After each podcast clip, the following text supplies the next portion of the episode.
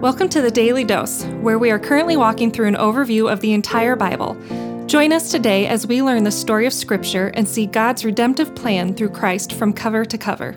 Let's listen to Pastor Steve Kramer, radio preacher for Christian Crusaders Radio and Internet Ministry. Good things never seem to last too long. At least that's what we see in the last two chapters of Second Kings. The great reforms of King Josiah didn't last very long after he died. We heard yesterday from Matt about all the worship reforms that Josiah had put into place, bringing God back into the center of life for the nation of Judah.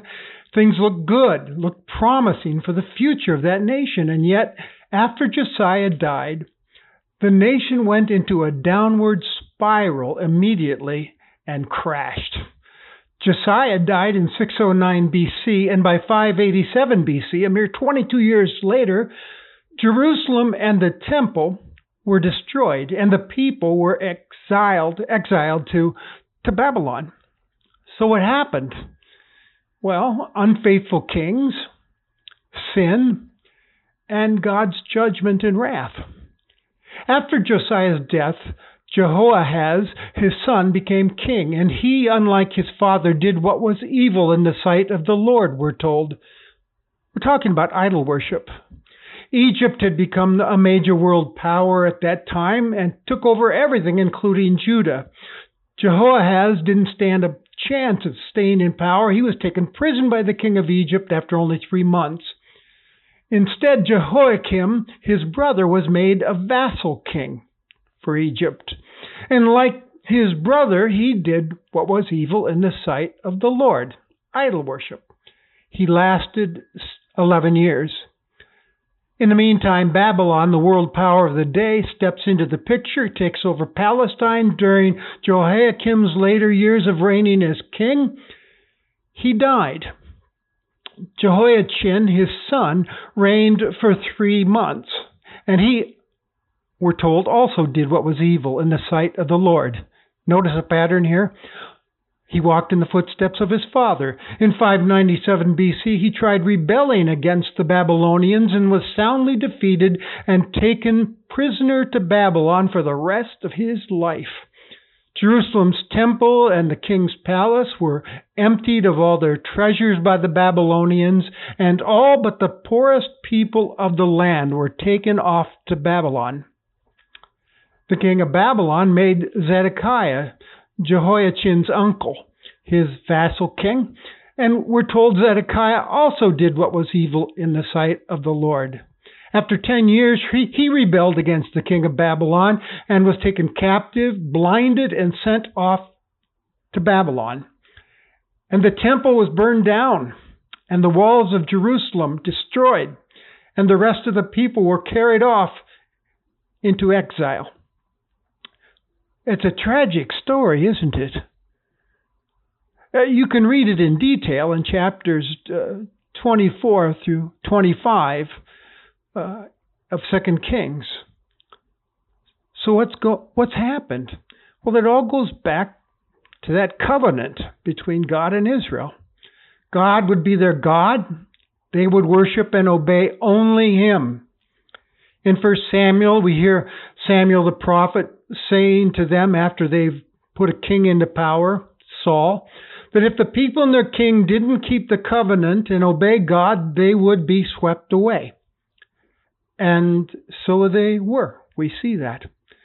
They learned the hard way that you can't trust in idols and self and kings.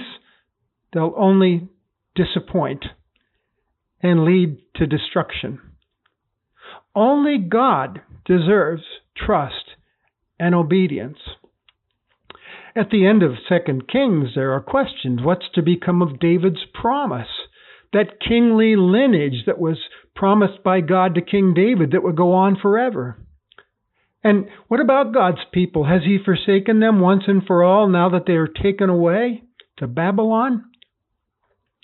And yet, Second Kings ends on what I like to think is a hopeful note. A strange little text at the very end I want to share with you. Strange, but hopeful. And in the 37th year of the exile of Jehoiachin, king of Judah, In the twelfth month, on the twenty seventh day of the month, Evil Merodach, king of Babylon, in the year that he began to reign, graciously freed Jehoiachin, king of Judah, from prison, and he spoke kindly to him, and gave him a seat above the seats of the kings who were with him in Babylon. So Jehoiachin put off his prison garments, and every day of his life he dined regularly at the king's table, and for his allowance a regular allowance was given him by the king according to his daily needs, as long as he lived. It should be remembered that the final chapters of Kings nowhere claim that David's dynasty has come to an end. And we see from this text that God's people do survive in the land of Babylon, and that, that God really is at work in all of this, exercising his wrath towards sin, and something else is in the works. While we are unfaithful, God is not. He never forgets his promises.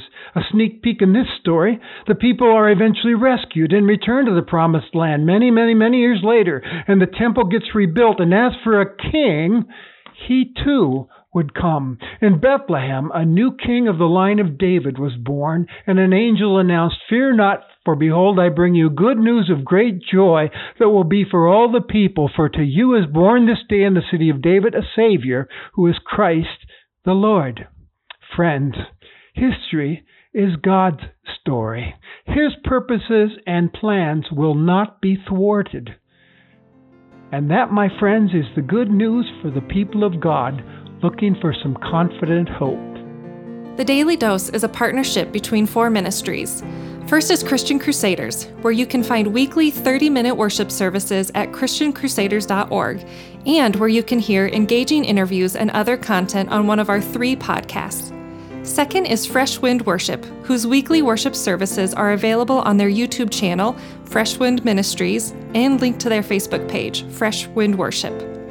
Third is the Cedar Falls Bible Conference, whose conference videos are available at cedarfallsbibleconference.com. And please consider joining us for our 100th annual conference on Saturday, July 31st through Saturday, August 7th in 2021. If you or someone you know could benefit from an anonymous online Christian mentor, please visit issuesiface.com, which is provided by Power to Change Digital Strategies, our fourth partnering ministry. Please subscribe to this podcast, leave a five star review, and prayerfully consider financially supporting one of our partnering ministries. And check our episode notes for links and more details. Thank you for listening, and may God richly bless you.